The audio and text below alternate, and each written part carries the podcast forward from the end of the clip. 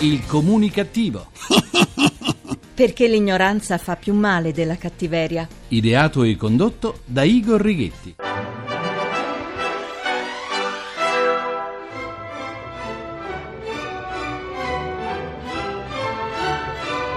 Questa mattina siamo sul classico, eh? Buona comunicazione e buon sabato dal vostro comunicativo di fiducia Igor Righetti. Bentornati alla nostra seduta radiofonica di gruppo di sana comunicattiveria numero 1679 col 79, col 7 e con il 9. Eh. Ormai siamo sempre di corsa, i ritmi che ci siamo imposti sono disumani. Soprattutto noi che viviamo e lavoriamo nelle grandi città siamo diventati nevrotici. L'imperativo è correre. Correre per fare la spesa, correre in lavanderia, all'edicola, prendere i figli a scuola per chi li ha, correre dal medico in farmacia, prendere l'autobus per cercare il parcheggio per l'auto. I treni, le auto e gli aerei li vogliamo sempre più veloci. Non accetteremmo mai di fare la tratta Milano-Roma in treno in tre ore. E così le ferrovie ci comunicano che impiegano soltanto due ore e 59 minuti. Non tre ore, eh? Due ore e 59 minuti. Eh.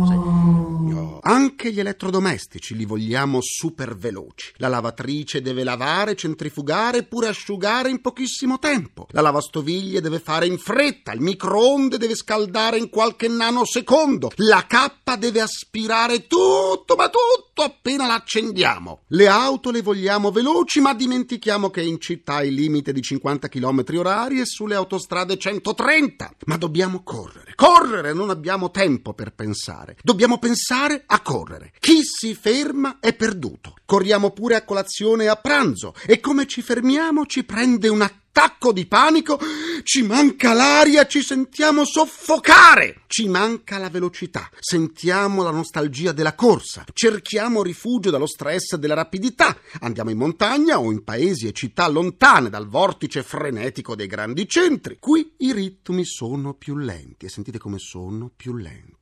Ma per noi che siamo abituati a fare tutto con forsennata rapidità, che siamo devastati dalla frenesia, una cassiera di un supermercato di provincia che lavora in modo umano senza sembrare un robot ci fa perdere la pazienza. Ma guarda quanto è lenta quella. Quanto impiega a passare il detersivo? In provincia tutti tutti ci sembrano lenti, assonnati, apatici, indolenti, pigri e addormentati. Siamo impazienti, smaniosi, intolleranti al ritmo umano. Non concepiamo che le auto nei piccoli centri non si dispongano su due corsie. Non accettiamo di andare a 40 o a 50 km all'ora nei centri abitati. Noi dobbiamo correre, non abbiamo tempo da perdere. E in questo modo bruciamo la vita. Il tempo passa così velocemente che neppure ce ne accorgiamo. E la sera, quando rientriamo a casa, ci aspetta una bella doccia, fatta di corsa. La vasca ormai la usano soltanto nelle case di riposo. Ceniamo con l'imbuto e poi di corsa davanti al computer. E ci rendiamo conto che nonostante le corse, non siamo riusciti a fare tutto ciò che avevamo progettato. Dovevamo correre di più. Ma nonostante tutte queste corse, arriviamo sempre, ma sempre, eh, in ritardo. Andava a cento all'ora per trovarla viva mia. Yeah, yeah, yeah, yeah. Eh sì, magari cento all'ora. Eh. Cambiamo argomento. La profezia contenuta nel calendario dei Maya, secondo molte interpretazioni, stabilisce un avvenimento di grande impatto nel mondo cosmico che porterà a un cambiamento epocale. E sentite com'è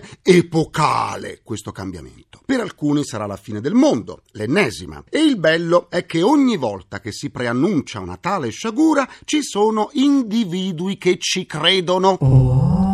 Eh sì, in passato tanti di questi pessimisti della tragedia, non volendo morire senza prima aver sperimentato tutto ciò che era loro possibile sperimentare, si sono dati alla pazza gioia spendendo tutto ciò che possedevano e mandando a rotoli matrimoni, rapporti affettivi e di lavoro. Alla fine, non essendoci stata la fine del mondo, si sono trovati a fare i conti con se stessi, con la propria dabbenaggine e con il vuoto che avevano intorno a sé. La profezia è la più gratuita forma di errore, diceva la psicologa scrittrice inglese George Eliot. E di profezie di sventura l'uomo nei secoli ne ha avute tante e tutte o quasi prevedevano la fine della terra. L'Apocalisse, a volte catastrofica, scientifica, a volte evoluzionistica, una materiale e l'altra spirituale. Apocalisse e New Age oggi coincidono nello stabilire che il 20 dicembre 2012, segnatevi questa data, il 20 dicembre 2012, ecco avete preso appunti, mm, ci sarà il definitivo Big Bang.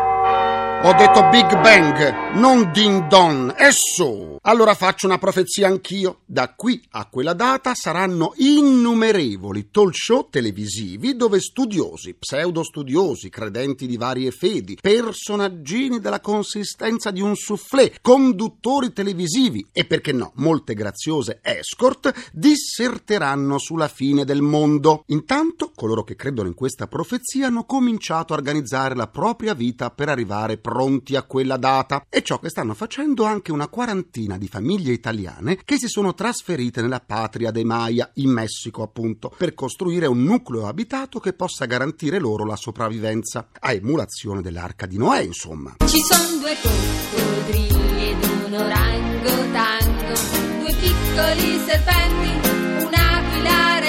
Eppure una quarantina di famiglie italiane, sì. E così stanno facendo erigere casette sotto le quali si estende un'ampia rete di tunnel. I serramenti sono a prova di bombe e i muri sono tanto spessi, ma tanto spessi da non poter essere abbattuti neanche dai bazooka. All'interno le case sono dotate di sistemi di ventilazione, di filtri idonei contro qualunque radiazione, anche quelle nucleari. Un'autonomia completa di energia garantisce loro la sopravvivenza per un periodo molto lungo. Al villaggio in costruzione nello Yucatan, hanno dato il nome Le Due Aquile.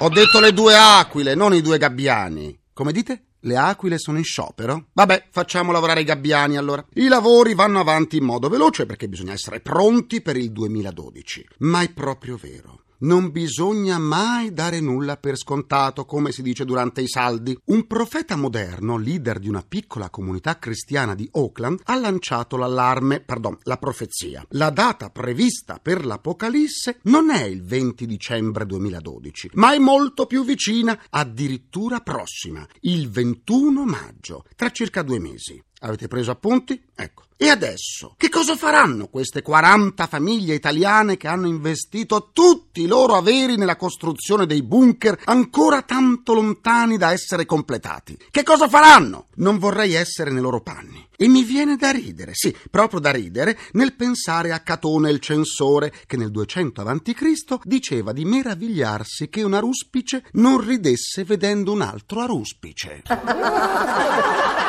Ecco, questo si è fatto una grassa risata. Domani tornerà l'ora legale, questa notte alle 2. Alzatevi e spostate lancette di tutti i vostri orologi di casa, delle vostre radiosveglie e dei cellulari di 60 minuti per il ritorno dell'ora legale. Poi in piena notte scendete e sistemate anche l'orologio della vostra auto, altrimenti lunedì, quando salirete sulla macchina per andare a lavorare, rischiate un infarto pensando di essere in ritardo di un'ora. Per fortuna che almeno l'orario del computer si aggiorna in modo automatico. In cambio di un'ora di sonno rubata ci verrà regalata un'ora di luce in più e, come da copione, ogni volta che torna l'ora legale cancellando quella illegale, ecco che i neurologi si scatenano con allarmanti rischio insonnia. Ogni anno è la stessa storia. Gli esperti ci tengono a far sapere che il cambio d'orario è simile a un piccolo jet lag e che il nostro organismo potrebbe reagire con insonnia, stanchezza e irritabilità. Sarà, ma la notte sono talmente cotto che ci vuole ben altro che l'ora legale per non farmi prendere sonno.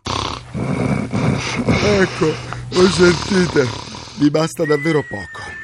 Le sedute del comunicativo possono essere ascoltate anche sullo smartphone e sul sito ilcomunicativo.rai.it dove potrete pure scaricarle in podcasting e sentirle in caso di punti neri sulle unghie. Per scambiarci un po' di sane comunicativerie vi aspetto sulla nuova pagina Facebook del comunicativo facebook.com slash barra il comunicativo. C'è mia nonna su Facebook ed ha cambiato pure il look. Questa mattina saluti comunicativi Ludovica Coletta, Fabio Cappelli, Emilio Fusi, Fabiana Moretti e Luca De Carlo. Ora ascoltiamo il promo del nostro concorso nazionale per aspiranti conduttori radiofonici La radio è di parola. Ami la radio e il tuo sogno è quello di condurre una puntata di un programma di Radio 1 Rai, la prima radio italiana? Se hai almeno 18 anni, partecipa alla seconda edizione del concorso La radio è di parola. Invia un file audio con la tua prova di conduzione al sito www.radio1.rai.it entro il primo aprile 2011. Fatti sentire perché la radio è di parola. Ci avete già mandato centinaia di demo, ma avete ancora qualche giorno per inviarceli prima della scadenza del concorso. Non perdete questa occasione più unica che rara. La TV ha tante occasioni per farsi notare come reality e talent show. La radio invece di occasioni ne ha davvero poche. Approfittatene. Vi ricordo che le prove di conduzione devono essere inedite. Vi aspettiamo, ma fate in fretta. Adesso sentiamo l'opinione del direttore del quotidiano Metro Giampaolo Roidi che ci sta aspettando.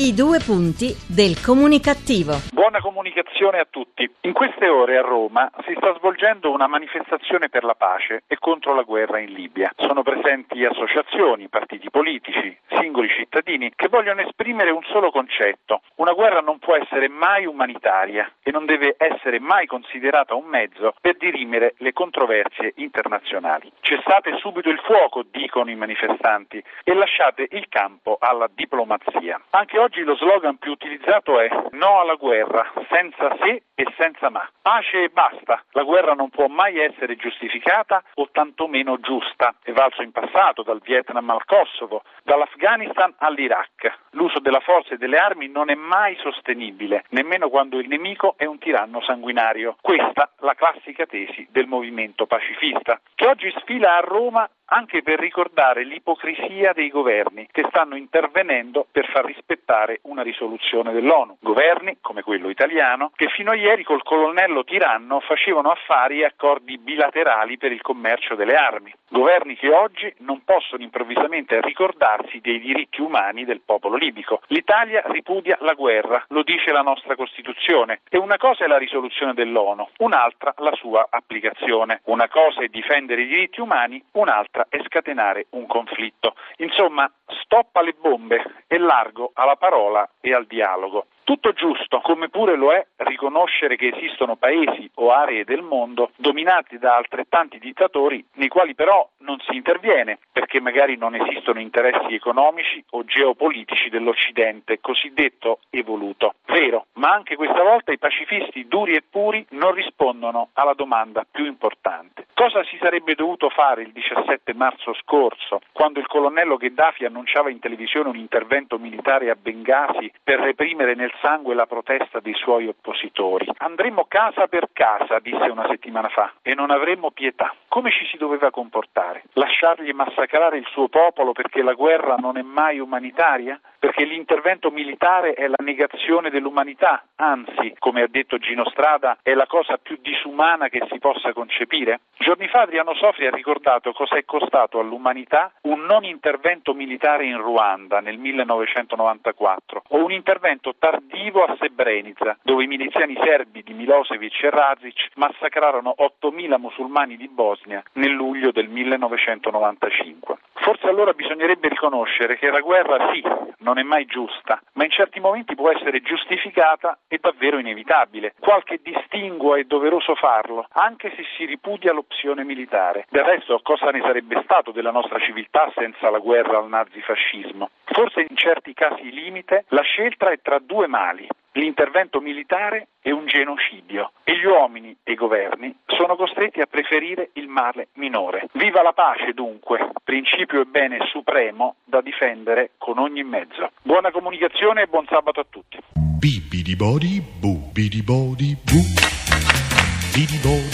Concludo anche questa seduta con il mio immancabile pensiero comunicativo. A causa dell'audience poco brillante dell'isola dei famosi otto, la conduttrice Simona Ventura andrà in Honduras per cercare di dare una scossa al programma. Super Simo arriverà sull'isola a nuoto dopo essersi lanciata in mare dall'elicottero. Chissà se sarà un altro buco nell'acqua.